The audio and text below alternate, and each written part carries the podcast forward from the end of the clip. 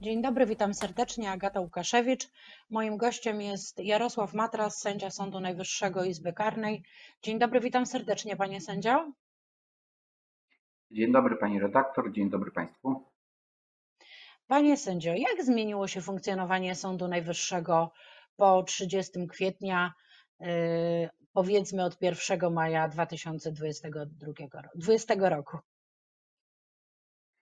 No na pewno y, pani pyta o sferę organizacyjną, nie orzeczniczą, bo tak. w sferze orzeczniczej tak, to tak, wiadomo, że mamy sytuację y, taką, jaką mamy związaną z, ze stanem epidemii. Natomiast w sferze organizacyjnej no, mamy y, sytuację, w której pan przewodniczący Zaradkiewicz, no co jest wszystkim znane, zwołał zgromadzenie ogólne sędziów Sądu Najwyższego, aby dokonać wyboru pięciu kandydatów. No i inne okoliczności, które są też bardzo ważne i o których trzeba przynajmniej przypomnieć. No, zostało uchylone e, zarządzenie pani prezes Gersdorf odnośnie, e, tak potocznie mówiąc, zamrożenia Izby Dyscyplinarnej. E, I zostały podjęte no, te działania bardziej wizerunkowe, jak to tak odbieram w postaci, Państwo też o tym relacjonowali, zdjęcia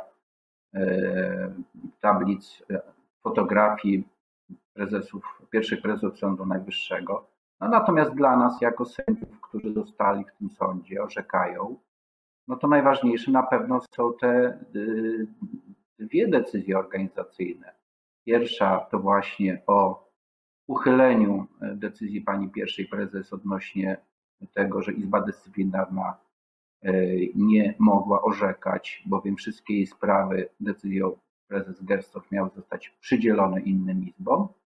No a druga, no to ta e, związana z przebiegiem, ze zwołaniem zgromadzenia, no i przebiegiem samym zgromadzenia.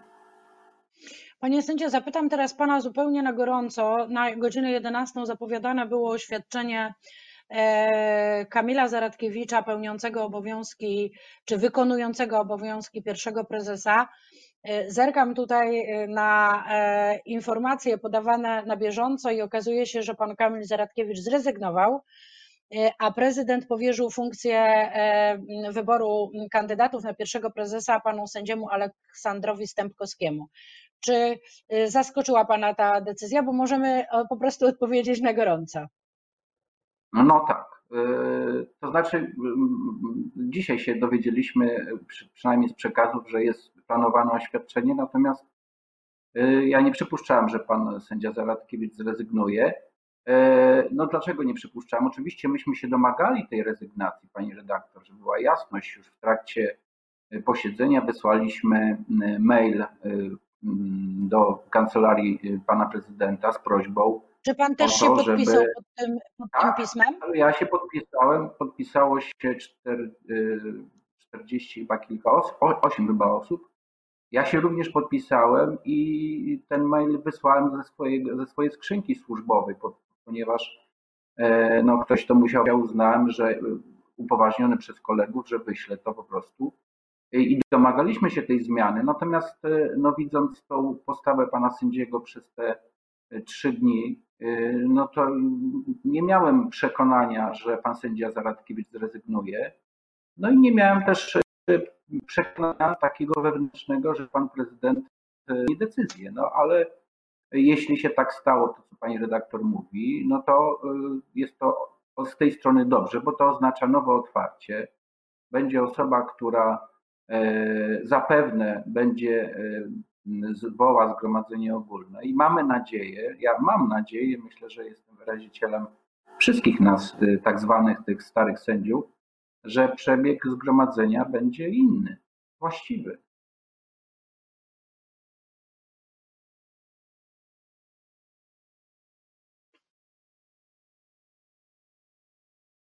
Halo? Tak, słyszę, słyszę. Tak, bo przez chwileczkę pana, pana nie słyszałam, panie sędzio, to takie A. uroki y, y, takich rozmów. Y, panie sędzio, a jaki, tak, a jaki był, panie sędzio, największy grzech oczywiście w cudzysłowie pana e, wykonującego obowiązki Kamila Zaradkiewicza. To nie był jeden grzech. Tych grzechów było kilka, ale takim najbardziej widocznym, jaskrawym grzechem według nas e, było to, co się stało e, trzeciego dnia, czyli we wtorek rano. W naszej ocenie doszło do takiej sytuacji, która no, wprost była sprzeczna z przepisami prawa. Chodzi o paragraf 29 regulaminu Sądu Najwyższego, a która dotyczyła stwierdzenia przez pana sędziego Zaradkiewicza, że powołano komisję skrutacyjną e, do przeprowadzenia e, dalszej części głosowania nad kandydatami, co było w naszej ocenie nieprawdą, bo pan sędzia Zaradkiewicz, e, opierając się na protokole z komisji skrutacyjnej, która sporządziła ten protokół w sobotę, w drugim dniu naszego zgromadzenia, w którym to przypomnę, komisja skrutacyjna stwierdziła, że żaden z kandydatów zgłoszonych nie uzyskał większości, y, zamknął obrady w sobotę, a we wtorek na samym początku twierdził, że on ustalił skład komisji skrutacyjnej w sytuacji, gdy przepis paragrafu 29 regulaminu mówi wyraźnie, że jeżeli chodzi o głosowania niejawne, które przeprowadza komisja skrutacyjna, to była taka komisja skrutacyjna przed właściwą komisją skrutacyjną, to te głosowania są niejawne i były, było to głosowanie tajne i to komisja skrutacyjna ustala wynik głosowania. W żadnym razie przewodniczący. On może ustalić tylko w jednej sytuacji, kiedy jest głosowanie jawne, a tego nie było. W związku z tym myśmy zaprotestowali, próbowaliśmy to e, no, mm, kontestować, no bo, ale nas pan przewodniczący nie dopuszczał do głosu. To znaczy ta kwestia została zamknięta jednoosobową decyzją, nie ma żadnej dyskusji. To był największy Dobrze, panie sędzio, panie sędzio zapytam, zapytam o jedną rzecz, skoro już jesteśmy przy temacie komisji skrutacyjnej. Wiadomo jest, że komisja skrutacyjna musi zostać powołana, kiedy w grę wchodzi y, losowanie i liczenie głosów, wybór kandydatów. W związku z tym, tak. dlaczego, y, y, dlaczego tak zwani, oczywiście w cudzysłowie, starzy sędziowie nie chcieli doprowadzić do powołania komisji skrutacyjnej? Y, pani redaktor, już mówię. Y, te grzechy, o którym y, pani pytała, które ja wymieniłem, ten największy, powiedziałem, że ich było kilka wcześniej. I oczywiście my byśmy nie mieli nic przeciwko temu, żeby komitacyjną głosować i powoływać, gdyby nie to, że uznaliśmy, że ten jeszcze wcześniejszy etap był procedowany z tak rażącym naruszeniem prawa, że sam wybór komisji skrutacyjnej w takiej formule, gdzie my się zgadzamy na takie funkcjonowanie komisji, y, jest nieprawidłową decyzją. Przypomnę jeszcze, że y, żeby to też nie umknęło, bo to jest dla nas też bardzo ważny y, sygnał, że w piątek dwa głosowania komisji były według innych zasad. W sobotę zarządzono zmianę zasad. No, pani redaktor, no, nie można przy takim ciele, jakim jest Zgromadzenie Ogólne, które ma status konstytucyjny, przecież przedstawia prezydentowi kandydatów. Nie można ad hoc, z dnia na dzień, decyzją jednej osoby zmieniać ustalenia co do przebiegu i wyników głosowania na komisję skrutacyjną. No to jest jakaś sytuacja, która y, no, nam się nie mieści w głowie po prostu. W piątek są inne zasady, inaczej się głosuje, w sobotę są inne zasady, inaczej się głosuje, kiedy członkowie tej tak zwanej komisji skrutacyjnej do, do, do przeprowadzenia wyborów do komisji skrutacyjnej chcieli uzyskać pisemne stwierdzenie, jak mają liczyć głosy, bo pan przewodniczący Zaradkiewicz stwierdził, że to on ustala wszystko, on ustala przebieg i on ustala zasady, to pan sędzia Zaradkiewicz odmówił. No więc komisja skrutacyjna w sobotę udała się na posiedzenie, liczyła te karty i sporządziła protokół pięć osób, które się zgłosiły przez aklamację, żeśmy ich do, do, przyjęli do, jako tych, członkowie tej komisji skrutacyjnej do liczenia głosów na komisję skrutacyjną, pracowali i wypracowali stanowisko. No, pani sędzia Bednarek złożyła zdanie odrębne, ale pan sędzia Bojańczyk się podpisał pod protokołem. I to nie było tak, że tak zwani starzy sędziowie przegłosowali, tylko również pan sędzia Bojańczyk brał w tym udział i wyraźnie stwierdzono, że nie ma większości głosów. No i od co się okazuje? Że w piątek zasady są inne, w sobotę są inne, znowu się nie spodobały te zasady, no to we wtorek ustalono jednoosobowo, że jest komisja skrutacyjna. No, pani redaktor, no w żaden sposób my się na to nie możemy zgodzić. A pani pyta, y, dlaczego tak to przebiegało. No ja przypomnę też, bo może ta faza pierwszego zgromadzenia nie była rejestrowana w ogóle. Że no y, w pierwszym dniu, pierwszym dniu zgromadzenia ja złożyłem, podpisany zresztą przez kilkunastu sędziów, wniosek formalny o uzupełnienie porządku dziennego, o przyjęcie uchwały w sprawie procedowania w dniu 8 maja. I wyraźnie pisemne uzasadnienie tego wniosku wskazuje na kilka elementów. Po pierwsze, że takie tak zwane zdalne procedowanie no nie ma żadnego umocowania w żadnym akcie normatywnym. Z tego też powodu pani prezes Gerz nie chciała zwołać takiego zgromadzenia, bo wiedziałaby prawdopodobnie, że liczy się także z nieuznaniem takiego trybu. Po drugie, wszystkie ustalenia co do tak zwanego zdalnego posiedzenia zostały y, zawarte w zarządzeniu technicznym, które wydał pan sędzia Zaradkiewicz. W zarządzeniu technicznym określono, jak komisja będzie chodziła, jak będzie zbierała głosy, gdzie będą na salach e, sędziowie. Ustalono, że nie wszyscy się widzimy, bo więc tylko widzimy jedną salę, nie mamy ze sobą kontaktu. No to nie są zasady przeprowadzenia zgromadzenia ogólnego, więc wyszliśmy z takim założeniem.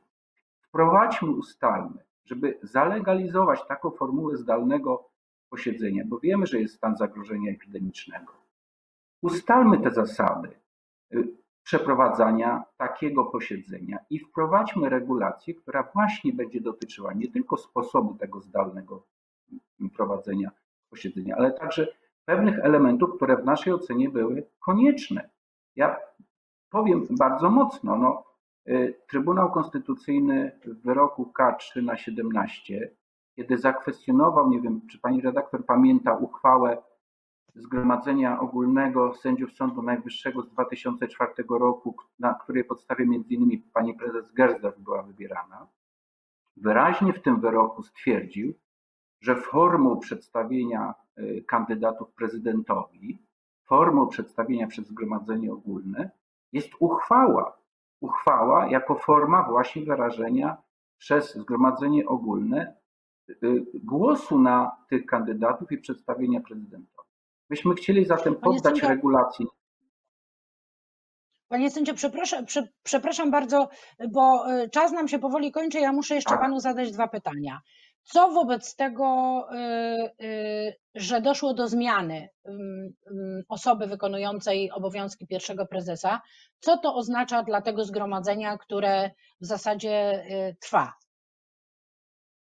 No, to oznacza, że będzie zwołane nowe zgromadzenie, Zmienił się przewodniczący, tamto posiedzenie, to zgromadzenie zostało odroczone, zatem powinno się zacząć od nowa. Powinno zostać zwołane z określonym terminem, czyli 14 dni co najmniej naprzód. No i powinno zacząć się procedowanie od samego początku co do e, Rozumiem. wyboru czyli, pięciu kandydatów. Czyli to, które było i ci kandydaci, którzy się pojawili, to jakby przestają istnieć. W mojej, ocenie, od... mojej ocenie powinniśmy zacząć procedować od nowa, ponieważ zgromadzenie zostało odroczone, zmienia się przewodniczący zgromadzenia, więc to nie może być tak, że jest ciągłe jedno zgromadzenie, na którym w trakcie zmienia się przewodniczący i ono trwa. To powinno być nowe zgromadzenie ogólne y, i rozpoczynamy procedurę od nowa. No cieszę się y, na to, że być może pan nowy y, przewodniczący no, wprowadzi więcej demokratyzmu e, w, w, w przebiegu samego głosowania, bo my chcemy, żeby to zgromadzenie wyglądało jak zgromadzenie, jak ciało kolegialne, a nie jak e, mm, sala, w której jest 96 osób, a jedna osoba na siłę, nie pozwalając mówić, nie pozwalając zgłosić wniosków formalnych, nie dyskutując nad niczym i po prostu przepycha e, cały ten porządek pod jednym kątem, nie pozwalając w ogóle y, zgłaszać i, i przegłosować jakichkolwiek wniosków formalnych. Pani redaktor, nie przegłosowano wniosku nawet tego mojego. Po dwóch godzinach dyskusji nad wnioskiem przewodniczący uznał, że on jest bezprzedmiotowy. No, no to Rozumiem. Panie sędzio, już zupe, procedowanie. zu, zupełnie na koniec zapytam pana. Pod koniec lutego e, został pan e, wybrany e, przez sędziów Izby Karnej jako jeden z trzech kandydatów na prezesa Izby Karnej. E, Czy m, zresztą z największym poparciem uzyskał pan 12 głosów? Czy e, jakieś nad- nadchodzą jakieś sygnały z kancelarii prezydenta, bo wiadomo, że to prezydent zdecyduje o tym, który z trzech panów zostanie prezesem. No do mnie żaden sygnał nie, nie dotarł przez ten czas. Y, Od kolegów wiem, że też nie, także nic się chyba nie dzieje. No to wobec tego czekamy. Czekamy na to, co się wydarzy w przypadku Izby Karnej, ale czekamy też na to, co się wydarzy w związku z y, wyłonieniem kandydatów na pierwszego prezesa y, Sądu Najwyższego. Pięknie dziękuję za rozmowę, panie, panie sędzio. Moim gościem był sędzia Jarosław Matras, sędzia Sądu Najwyższego Izby Karnej, a ja zapraszam na kolejny program. Dziękuję bardzo pani redaktor, pozdrawiam wszystkich, miłego dnia. Dziękuję.